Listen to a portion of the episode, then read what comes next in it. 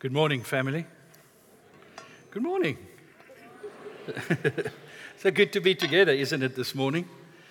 And um, thank you for accommodating some of the challenges we're just facing because of our uh, uh, load shedding and generator. Uh, we know at this point in time that this side of the building is a bit warmer than this side of the building. So if you chose to sit this side, you're God's favorite. If you chose to sit this side, I don't know, you have to discern what that means. But unfortunately, just in our systems and everything, this, for some or other reason, our cooling system on this side doesn't work as well as it does on this side today. So just please accommodate that. And in general, just because of load shedding, the higher stages of load shedding and uh, the realities of that, it is sometimes a bit challenging for us to keep the building as cool as we would need it to be. Because we have an evaporative system, it takes a while for the building to cool down, actually. And sometimes load shedding just affects that in the higher stages, particularly. So we thank you for just accommodating and uh, just being aware of that. It's my privilege this morning to just uh, pray uh, and with the executive team to just pray and anoint some new pastors that we have that are stepping into their calling and position. So I'm going to ask Jason and Donnell, Pastor Errol and Frida and um, David and Judy to come please to the front and the exec team, if you guys will join me, I'd uh, really appreciate that. We've had just some movements happening over just last year, and uh, so we've uh, just want to make you aware of those changes and also pray for people that step into new roles. Many of you, um, well, these faces that are on stage are not new to most of you. You know them, you're very familiar with them. Pastor Errol has obviously been a pastor with us in the northern community for a long, long period of time with Frida, and he retired at the end of last year, finally. He was supposed to have retired a while ago, but we kept on asking him to just please help. And uh, so he retired at the end of last year, but he just swapped roles a bit. So now he does as a volunteer pastor some of what he did as a paid pastor. So, so we're just so thankful for that, and we want to pray for him and bless him in that. Jason has taken over as from Pastor Errol. So Jason, along with Donnell and their beautiful family, will be serving in that community, and we want to pray and just set them apart for that purpose also. And then we're very well ple- pleased to have David come on as a volunteer pastor with us, and uh, supported by Judy, and uh, obviously everything he does, you do with him. So you know, so we're so thankful for community members and people that have this heart and this desire to serve you and the people of our wonderful community. So I'm going to ask that you please stretch out a hand with me to them as a sign of our blessing on their gift and on the anointing that is on their lives and us setting them apart as a community for the task that they will fill. David, it is my pleasure to anoint you with the name in the name of the Father and of the Son and of the Holy Spirit. May the anointing of the shepherd just flow through you as you equip the saints for their work of ministry. Pastor Errol, we know that you are a shepherd, and we thank you that in this new role that the anointing of the shepherd will continue to be manifest through your life. Thank you, Jesus. Jason, I anoint you in the name of the Father and of the Son and of the Holy Spirit. Thank you that you are the good shepherd, Lord Jesus, and that Jason is responding to your call to love your sheep, to care for your lambs. And Father, I pray that your anointing will flow through him and through everyone here. For their families, I speak your anointing and your grace over them as they together serve in this community and serve your people. And we bless them and we honor them and we receive them as gifts from you in Jesus' name. And we all together say, Amen. Amen. Amen. You're so welcome to take your seats. Thank you, guys. Thank you so much.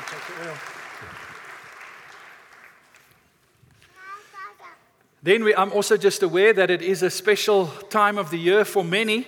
And although most of them aren't with us, we are very uh, mindful of our children that are starting different stages and phases of their school, career, and education path. And um, so perhaps what I can ask here today is if you're a parent, and particularly a parent of a grade one, because that's big stuff. If you're a parent of a grade eight, that's big stuff also. If you're a parent of a matriculant or a person going to varsity for the first time, won't you stand and we want to pray for you because we know it's actually all about you. But we're praying for them and we want to bless them and in this journey that they're going through and for you as a family.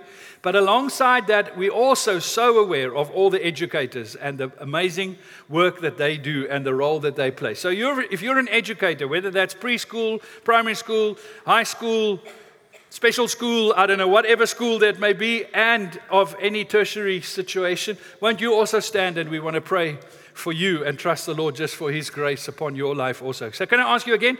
Stretch out your hands. Someone wave them while you're at it. It cools things down a little bit. And just stretch out your hand to somebody. Father, we thank you. First of all, we thank you for every child that has this opportunity for schooling this year. And we think of every child, every grade, every age group, every stage, every varsity student, college student, and we just bless them for this year ahead, Lord, in Jesus' name. We pray, Lord, that they would experience you with them every day. We think particularly also of grade ones, grade eights, grade 12s that are coming to the end of a long journey. And then we think of those that are starting their tertiary education, and we pray for them particularly also. And we speak your blessing, your grace upon them.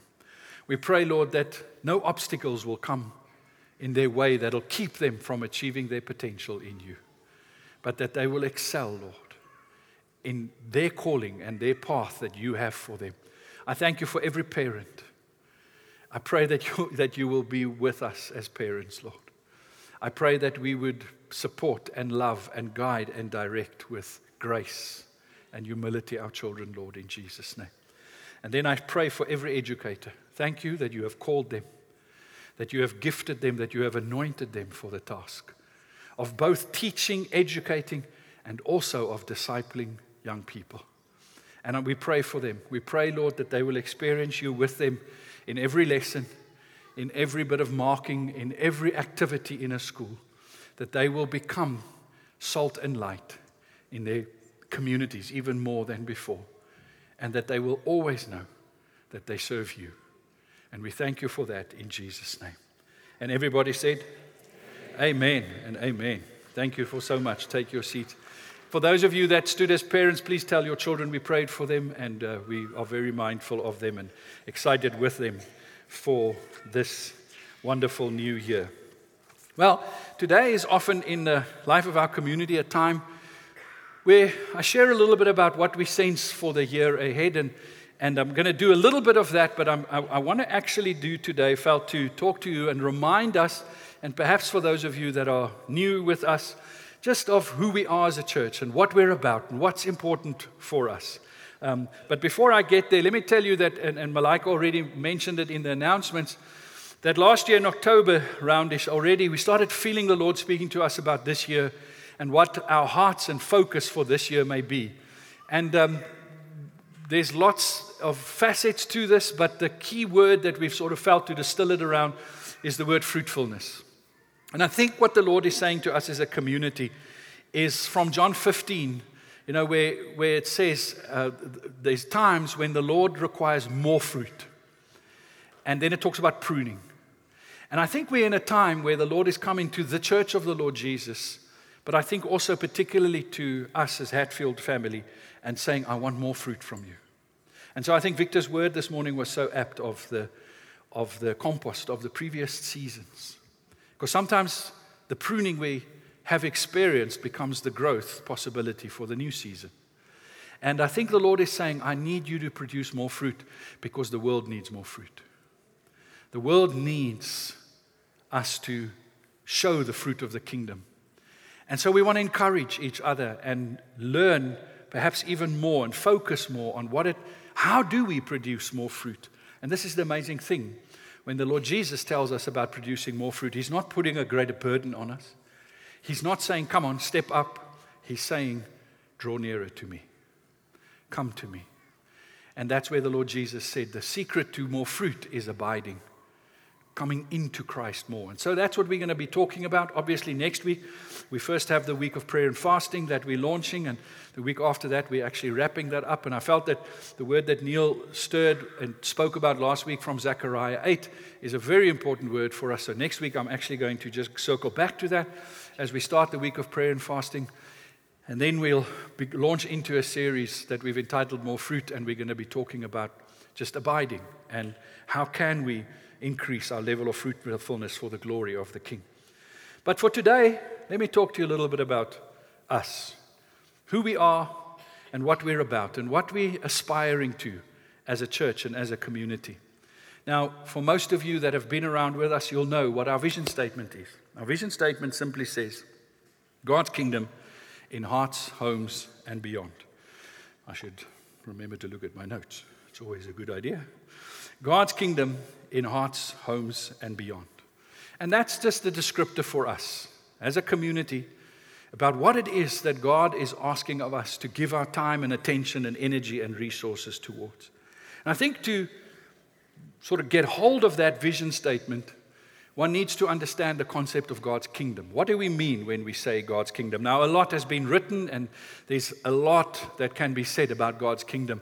And probably to give a good definition of God's kingdom, you need quite a, a bit of a dissertation to describe all its angles and define it.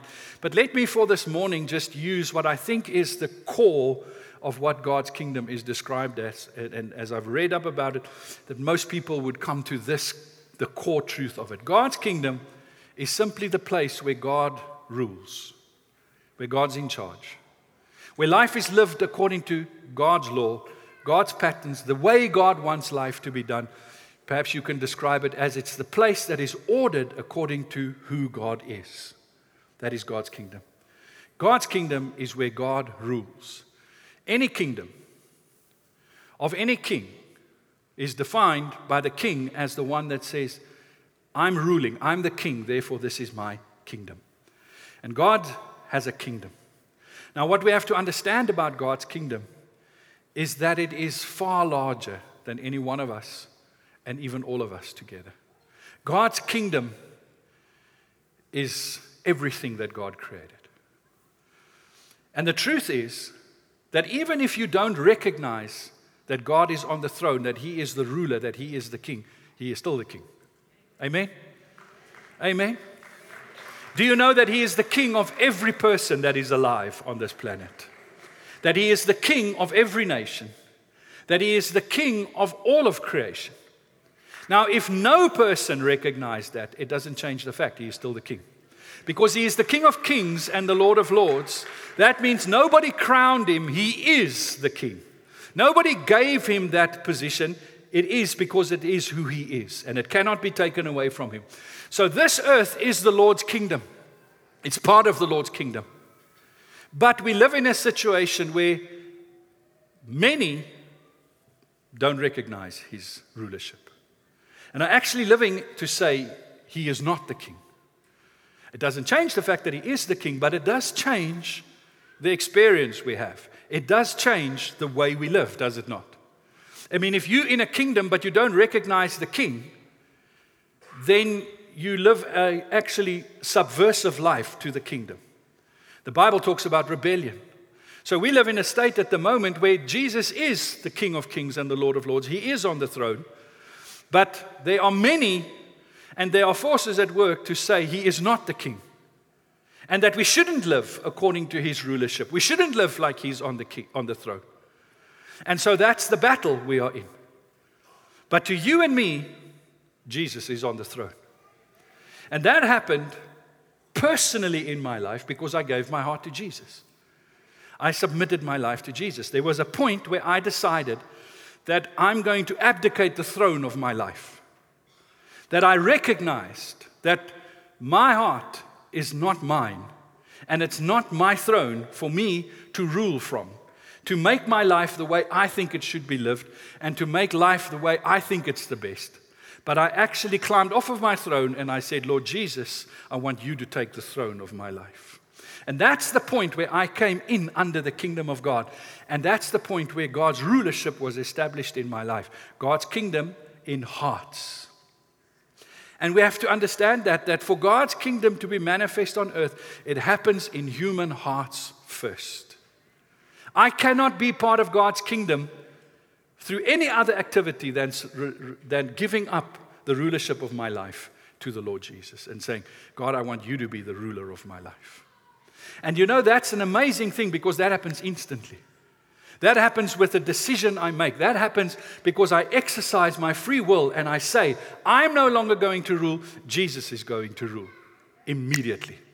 Immediately, my position changes from one that is in the kingdom of darkness, the kingdom of my own sin, the kingdom of my own rebellion, to immediately becoming part of the kingdom of God. That happens like this. For me, that happened when I was about eight or nine years old. I prayed with a friend. And in that moment, my life changed. I moved from the kingdom of self rule to the kingdom of the Lord Jesus. But since that day, I have been continuing to learn what it means to now be in the kingdom of Jesus. While the swapping of our position from the kingdom of darkness to the kingdom of light is immediate, it takes all of our lives to actually practically begin to live that out. How many of you know that? That every day, God is working in me by His Holy Spirit, teaching me what it means to live as God. If God is the King, what does that mean? How do I live that out? How do I submit to that? Because we've all been born in the kingdom of self will and rebellion. And it's, it's really entrenched in our lives. And so I make this decision. And, I, and the scripture talks about being adopted, and I'm adopted into the kingdom of God. But now begins a process where the king, my father, start teaching me how to live in his kingdom. What his kingdom principles are, what his kingdom truths are, how his kingdom operates. And that is the changing of the heart that has to take place. God's kingdom doesn't come externally first, it comes internally first. You cannot become part of God's kingdom because you study God's kingdom and you see how the people of God's kingdom behave, and then you decide, I'm going to behave the same. And then I become part of God's kingdom. The only way you become part of God's kingdom is your heart needs to change. God's kingdom must come in my heart. And for many of us, that's our testimony. That has changed in our lives, isn't it? For those of you that are online with us, that's your testimony, isn't it? Jesus came and saved you. Saved you from self rulership. And as Jesus said, I have come to give you life and life in abundance. I have stepped into the kingdom where the Lord is the king. And I see that. I, I live that now. Because this is the reality of my journey of having come into the kingdom is my heart has been saved. Because when I prayed, Lord Jesus, forgive my sins, become the Lord of my life, I'm saved immediately. Before any behavior changes, I'm saved. Now, every day, I am being saved. Because, and that's what the Bible talks about sanctification.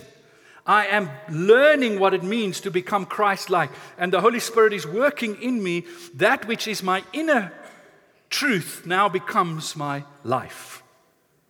I am being saved. And one day I will be completely saved. Because the kingdom has come. The moment Jesus came, he said, I have come. The kingdom is with him. The kingdom is busy coming because we still live in a world that is rebelling against God. And one day the kingdom will fully come. But right now we're in that in between. In theology, they talk about the already but not yet. I'm already in the kingdom, but I'm not yet in the fullness of the kingdom because the kingdom is a present reality, but it's a, pre- it's a future reality also. It will one day come in its fullness when Jesus comes and takes up his rulership on the earth again. And when every knee will bow and every tongue will confess and say, Yes, we now recognize that Jesus actually is the king. That's when the kingdom will fully come. But Jesus said, Remember when we spoke about prayer last year and he said, and we looked at the Lord's Prayer, Jesus said, Pray this, your kingdom come on earth as it is in heaven. So right now, the kingdom of God is has come in my heart. It is busy coming in my heart. One day it will fully come in my heart. And because of that, the kingdom is coming through me on this earth also. The kingdom is changing who I am. I am beginning to see what God's rule looks like. And I'm beginning to live like it is established now already. To me, I know Jesus is on the throne. And I'm living in that truth that He is on the throne. Not one day He's going to be on the throne, He is on the throne. He's on the throne in my heart, and my life changes, and everything around me, I want to begin to reflect that truth. That's why we must understand that to be a Christian begins as a highly individual reality. You cannot become a Christian because of somebody else's decision.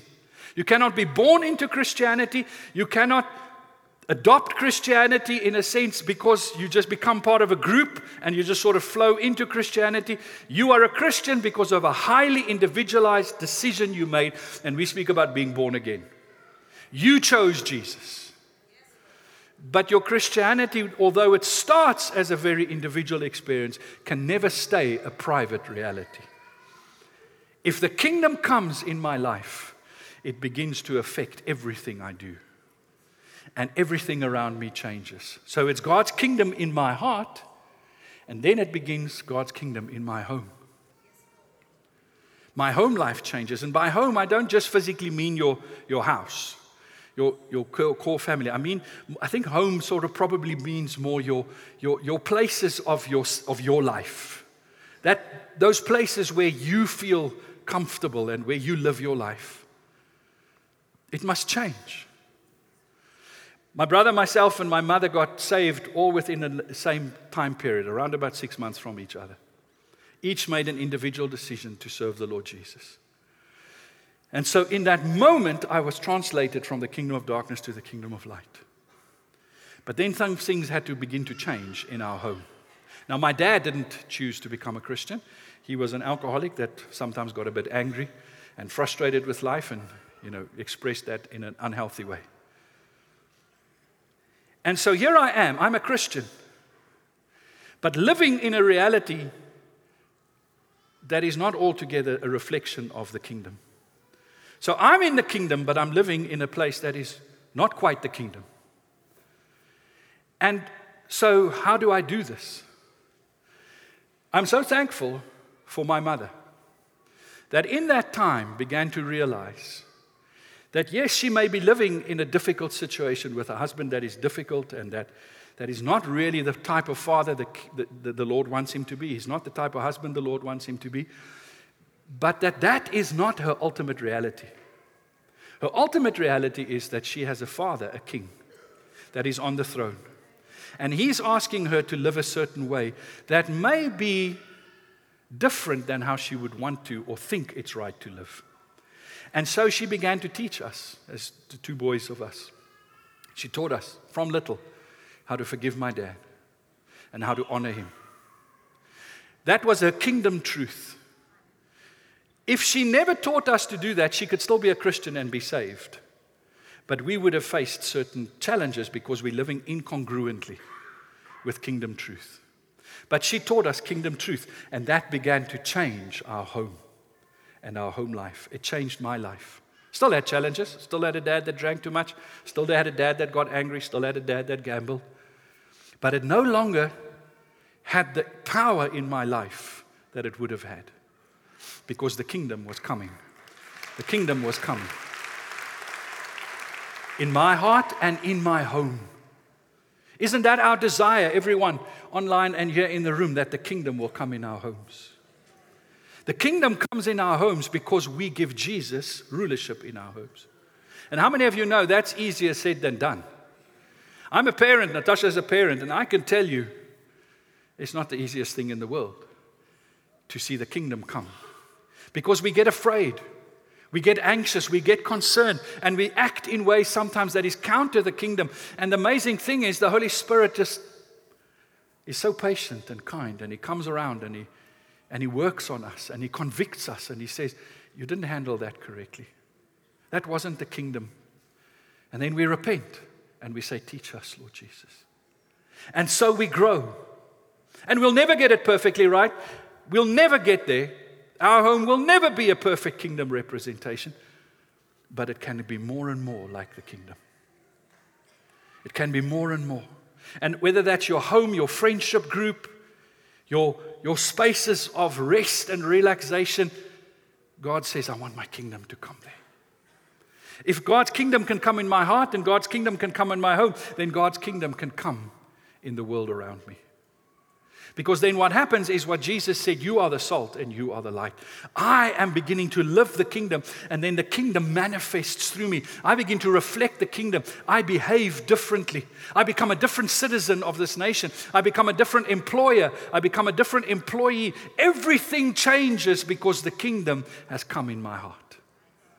If nothing changes, then the question can be asked Has the kingdom really come? Why did those 12 disciples that spent here three years with Jesus, when he left, change the world? Because they were living by a different rhythm and a different viewpoint. They've tasted the kingdom. If you've tasted the kingdom, you can never go back because the kingdom is the greatest thing. It's what we and you and I need.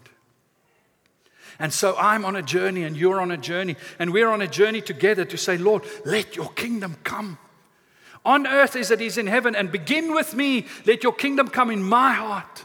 Let your kingdom change life around me. And Lord, use me to let your kingdom come beyond, everywhere. I have a front line. I have been called by God. I'm sent every day to go and live the kingdom. I'm living in that reality now. And that's what faith is called. Faith is seeing what is when it's not yet. We see the future. As a believer, I'm standing here in a world that says Jesus isn't the king, and it's sometimes pretty hard to find the evidence for the fact that Jesus is the king. But I have seen the kingship of Jesus, and it has changed my perspective. So, no matter how loud everybody around me shouts that Jesus isn't the king, I know he is the king, and I'm going to live like that now already. Not one day in the sweet by and by, now because He is the King. And I, that's faith. That's the power of faith in my life. It changes, and it changes us, and then the kingdom becomes more and more real. God's kingdom, hearts, homes, and beyond. That's the journey you and I are on together. Now, we have found words to shape that, but that's not unique to our church. I think that's the journey for every community of faith. So, how do we do that? How do we pursue God's kingdom in hearts, homes, and beyond? And I think the way we do that is we've used this language to describe by being a community on a mission. I think, first of all, if the kingdom is going to start coming on earth, it requires a people to begin to live their faith publicly with one another. To let their faith and the change it's bringing about in their hearts begin to change the way they relate to other people. And that begins, I believe, the biblical pattern is, as Galatians 6 says, for instance, first with the brethren. We live that first here. As I've said earlier, to be, become saved, to step into the kingdom is a very individual experience. I can do it all on my own. But to live out the kingdom, I can't do it on my own. I need relationships. That's why you have the fruit of the Spirit, which is, is like the kingdom's manifesto of this is how people live in the kingdom love, peace, patience, kindness, goodness. You can put the Beatitudes with that. You can, we, Jesus talks to us about if you're part of the kingdom, this will begin to be how you will live your life. You will show life in a different way. And we begin to do that in our community together. Now, we're not a perfect community, and we'll never be a perfect community. But as we endeavor to submit to the Holy Spirit and say, Lord Jesus, be the Lord of our, my life and be the Lord of our lives, we can begin to reflect the kingdom. In some ways, at least. And we can begin to offer something where people can say, that's different. And again, it's not firstly by our external activities, it's firstly by our hearts that is being changed. So our hearts change in community to one another. In his great book, The Four Loves, C.S. Lewis writes about the four different Greek words for love. And he talks about the one word, which is the word storge, which is probably the best translated as affection in our language. And it talks about the kind of love that you often find in an extended family where, where there's familial love.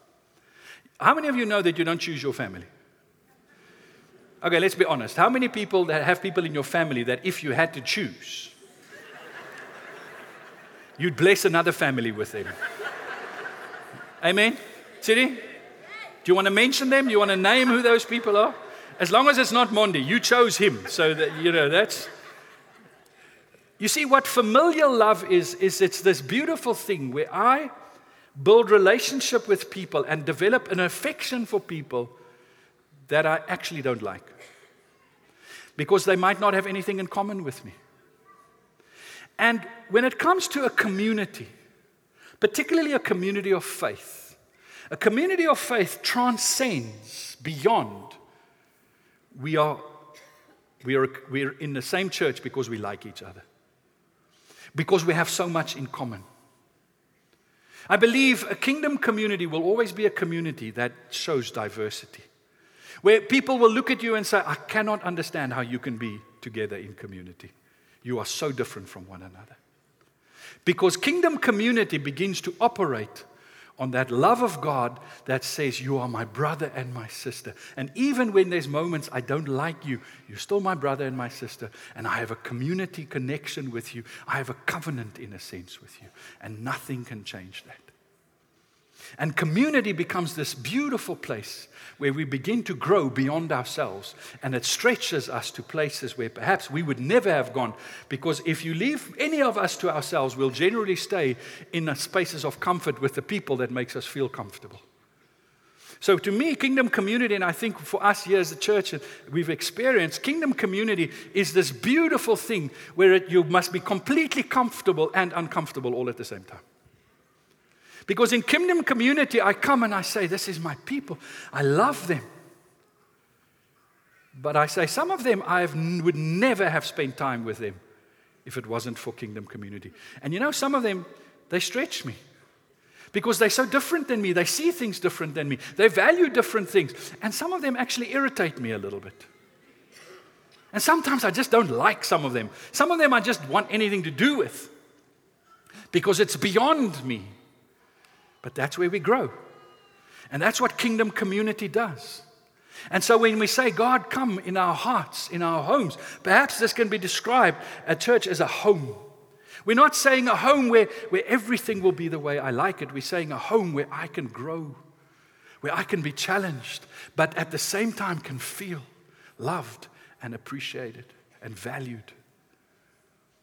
So, our church we want you to be at home and be comfortable, but not too comfortable. So, some, if at some point you say, I just don't like that, fantastic. Praise the Lord. Because we're never going to get it all right. But it's okay to talk about it, even to come and say, listen, we're doing that at church. I just don't like it so much. It doesn't, I'm not comfortable. Then we can check our motives. We can check what we're doing because we're a family together. But you understand what I'm saying? It's community. It's our home. This is our church. We build this church. It doesn't belong to any one person or any one group. It's ours. And the miracle is it is the unity that can arise out of the diversity. And I think Hatfield is an amazing reflection of that. And I'm so thankful for this church. I really mean that. I know how being part of this community has changed my life. I've been in this community for more than 40 years. It changed my life. In a South African context with apartheid and everything that came with it, this community changed my life. Because of you. Because of more than what I could probably handle. So we're a, we're a community, but we're a community on a mission. We're not just a community where it's like, you know, because if you're just about community, then at some point you'll start saying, okay, perhaps it's a bit too diverse now. We just want to be us, you know, and, and we don't want more people because, hmm, no, we're a community on a mission. What is our mission? Our mission is simply what Jesus said go and make disciples. And so every one of us every day lives this mission. We live it first as a community by first saying, I'm a disciple. And we've used this language of whole life disciple just to describe something of the kind of disciple we're talking about. It's not a biblical word, whole life, but I think we live in a culture which has been so affected by what we call the sacred secular divide. The sacred secular divide in Western culture is this belief system that there's a difference between what is godly and what God cares about, perhaps not godly, what God cares about and what God does not care about. And so in Christianity, we have many Christians that believe God cares more about certain things and times than he does about other things and times. And so we have Christianity in this nation which is so focused on what happens on a Sunday morning.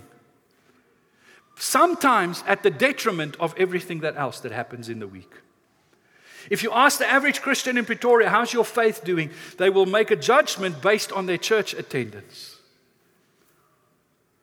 If they answer you the question, it's going well, many of them will mean I go to church regularly. Some will say, I'm not going so well because I don't get to church regularly.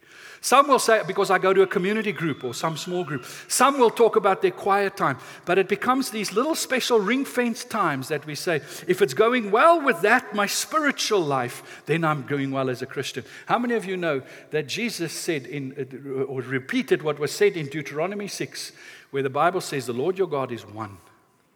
Love the Lord your God with all your Sunday morning. No, with all your heart, all your mind, all your strength, all your activity, every moment, every second. Do you know that God cares equally about what you're doing right now as He will, but about what you're doing tomorrow morning this time? It's not that He cares less about this. This is very important. Because let me tell you, the more you understand how God cares about all of your life, the more you need community. The more you want to be coming to church, because the more church is about equipping and strengthening and enabling me to live my faith throughout every moment of every day.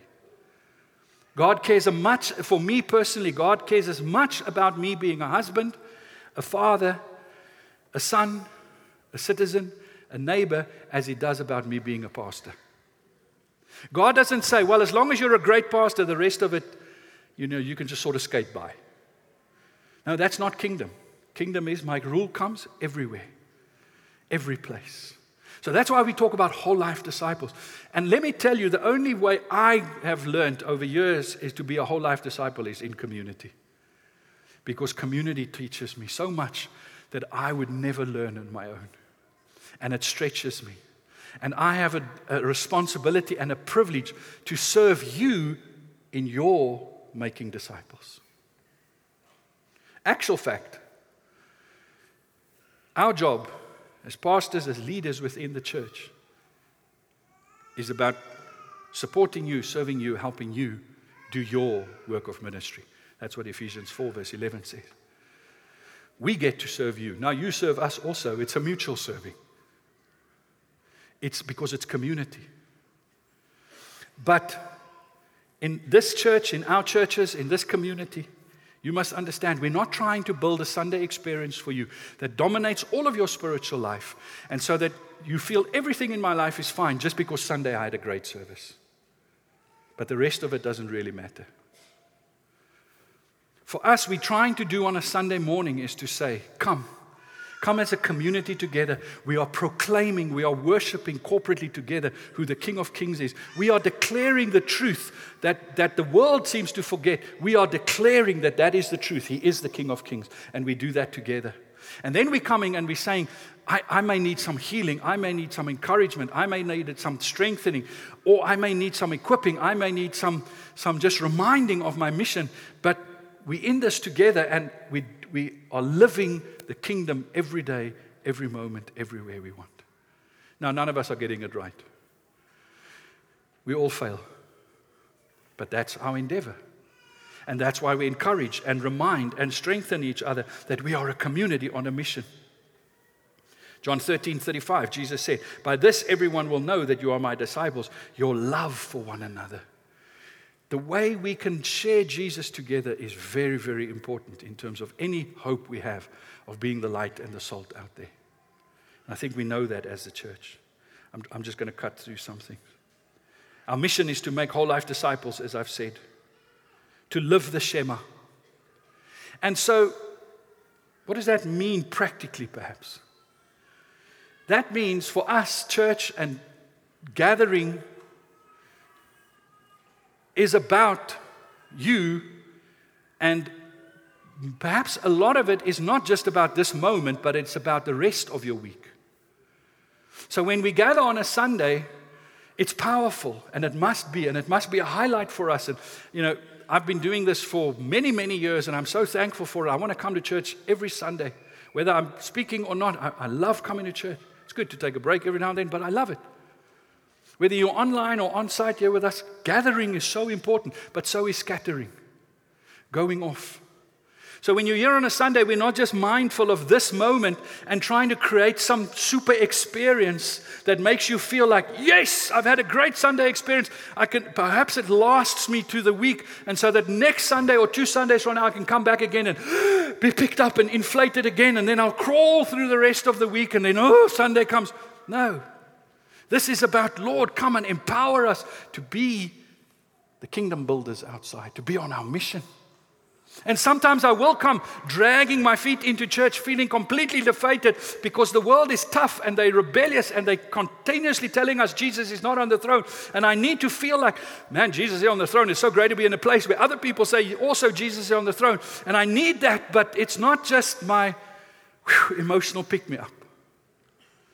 Do you understand? Because if we do that, it changes the way we relate to one another, perhaps as leaders and churchgoers. What I've noticed happens in the world right now and in our culture, in our nation a lot, is more and more Christian people are seeing their pastors and their leaders as superheroes. Do you know what a superhero is? A superhero becomes useful whenever a city or a community is facing some evil, some challenge that's too much for them to handle. And so a superhero comes on, ta da! Comes out of the phone booth. And here's the superhero. And the superhero has the power to overcome the challenge that the community is facing. Now, in our context as charismaniacs, we call that superpower the anointing.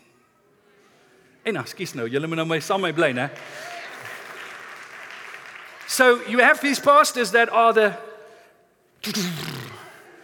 it says SP, super pastor. And the super pastor is going to come. And they are the chosen person, and the man or woman, and they, they have the anointing and the gifting. And don't worry, they're going to come and slay the villain. And as long as you can come and just be under their influence, just be in their proximity, just be around them, then they will conquer your evil for you. So all you need to do is come to church, be inspired by this super pastor, hear them just, you know, give the message, and then if you can, let them just pray for you, and the anointing will vanquish your problem. You don't have to worry about learning the word and applying the word and prayer because the superhero will do it for you.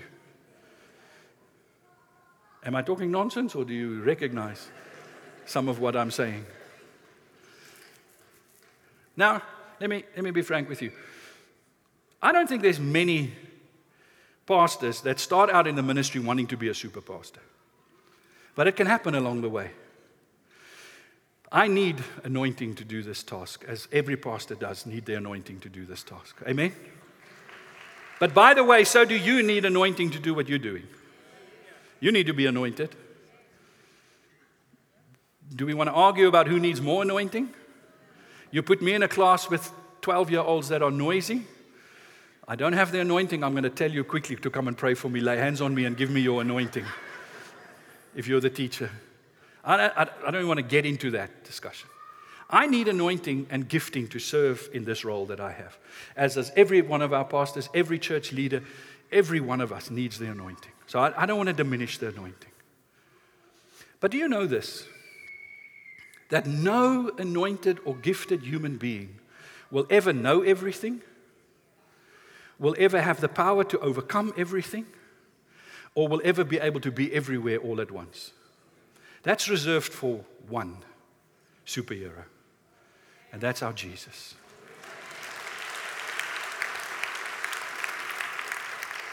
So, whenever you see a pastor wearing their underpants over their pants, they may need reminding that they are not the superhero, that Jesus is the superhero. I don't want you to relate to me or to any pastor or any of our leaders as we are the superheroes. And as long as you can be in our, in our vicinity, we can, you can almost disciple by proxy. You can't. Just as your faith can only come in your life, you can only become a Christian not because you attend so and so's church, because you make a decision to say, Lord Jesus, be the Lord of my life. So you cannot grow as a disciple without you constantly, every day, saying, Lord Jesus, become the Lord of my life in this area. Teach me how to be on mission. Teach me, Lord Jesus. And that's our privilege. That's what we want to give our lives for as leaders in this church. We don't want to give our lives to be super people. Now, it's nice, let me tell you, it is nice. You may start off as very humble as a pastor, like, you know, I'm just God's servant. I'm just so thankful that anybody, you know, gives me the time of day and, whoa, pay me. That's like fantastic. I think every pastor starts there. But if enough people start telling you, you know, you're special, if enough people start saying, wow, pastor, you know, just need you. If you can just pray for me, you know, at some point you can start thinking, that's maybe true. You know? You know, I'm special. Nobody else can do what I do, and that may be true, but so I can't do what you do either. So I don't know, but you know, it may be true. And then at some point, Clark Kent disappears, and all you see is Superman. And then what the super pastor does is now they have to keep this up. They have to keep up this mystique and this persona of being the special person. So they get bodyguards for instance. Now, I've met spiritual leaders that need bodyguards. I'm not saying that's all, but some I'm going, I don't know if you need a bodyguard. because they must keep distance now between them and the people, because the people mustn't get too close to realize that it's actually homemade underwear that they're wearing over there. You know, it's like a home stitched up super suit. It's not that real. So we can't start doing that, and the pastor comes on stage. Ta-da!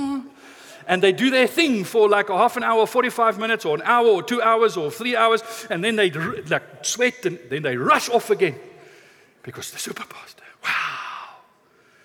I just don't see that in the Bible. I'm going to be naughty for a moment, forgive me if I haven't been naughty already. That's why today, more and more, pastor is not an acceptable title anymore. You must be prophet now. You must be the prophet.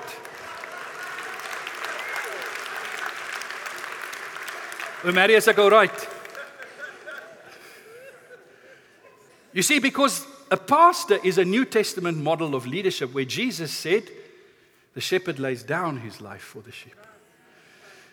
Where Jesus said, Love my sheep, tend my lambs, go to their funerals, go pray by their bedside, walk with them through the difficulties.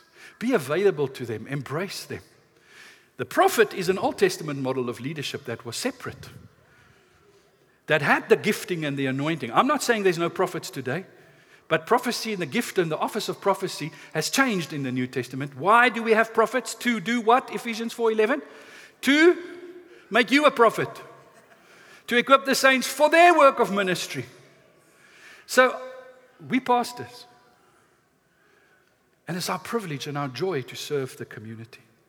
Now, again, if you don't see my value and gifting as, as a senior pastor here, then I can't do anything for you, and that's fine. I, am not going to be affected by that. But there's a certain level of honor, there's a certain level of appropriate respect towards the position that I fill, or any of the pastors fill, or any of the church leaders, elders. There's a certain appropriate honoring but it's the honoring that happens within community. As much as there's an appropriate honoring, I owe you. Because you're a child of God. You're the missionary. You're the servant of God. So, I'm going to wrap up.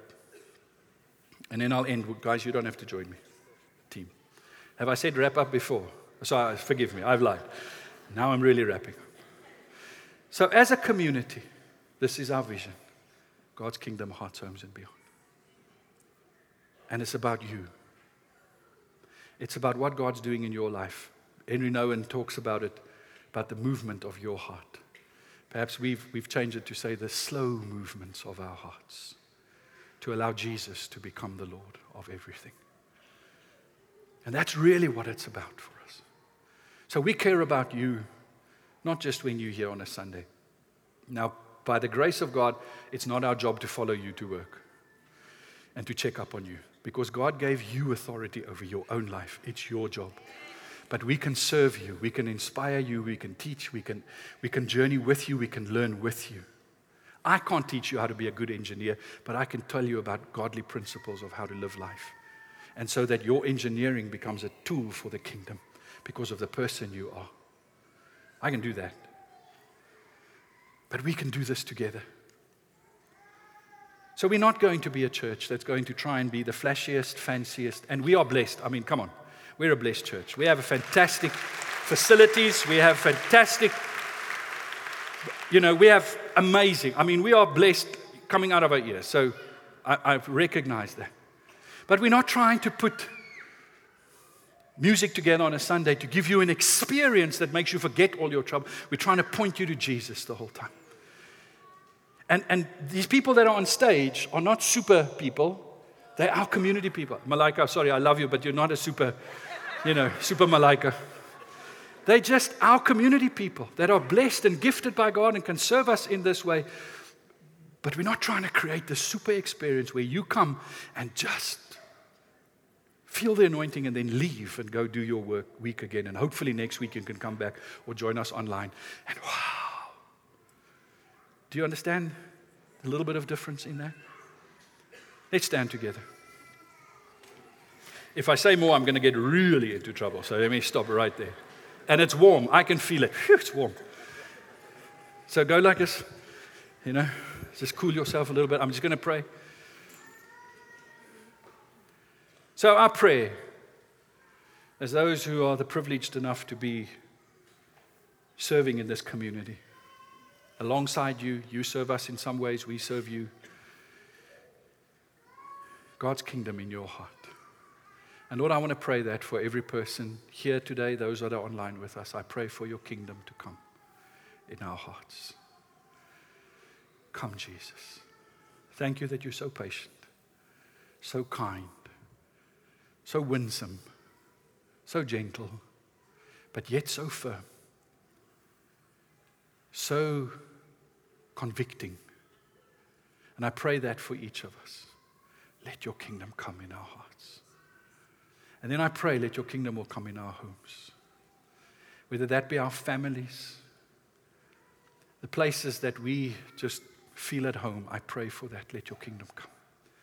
Teach us to live kingdom the way we talk to each other, the way we treat each other, the heart, the generosity, give us that, Lord. Make us servants in your kingdom. And then I pray for God's kingdom to come in the world beyond. Come, Lord Jesus. Through me, in my place of influence, my front line, use me to build your kingdom. I pray that for every person under my voice, even those that are in our community that are not here today. I pray, Lord, let your kingdom come through us in Jesus' name. Thank you that you've appointed us as missionaries, people with a mission. And thank you that you believe in us, that you anoint us, that you gift us for the task. And I pray that in this year, every one of us will see some victories on our front lines. We will see your kingdom come on earth as it is in heaven. And I pray for this church. I pray for all of our churches together. God's kingdom, hearts, homes, and beyond. Help us to be a community on a mission that makes whole life disciples where we gathered or scattered. Help us, Lord Jesus. We put you on the throne. You are the King. Amen. May the Lord bless you. May the Lord keep you. May the Lord go with you. And I mean that. In everything that you face, may He strengthen you and equip you and heal you and encourage you. And um, we'll see you. And please remember those that are wanting to find out more about the church, meet Lena in the connection lounge just out in the foyer.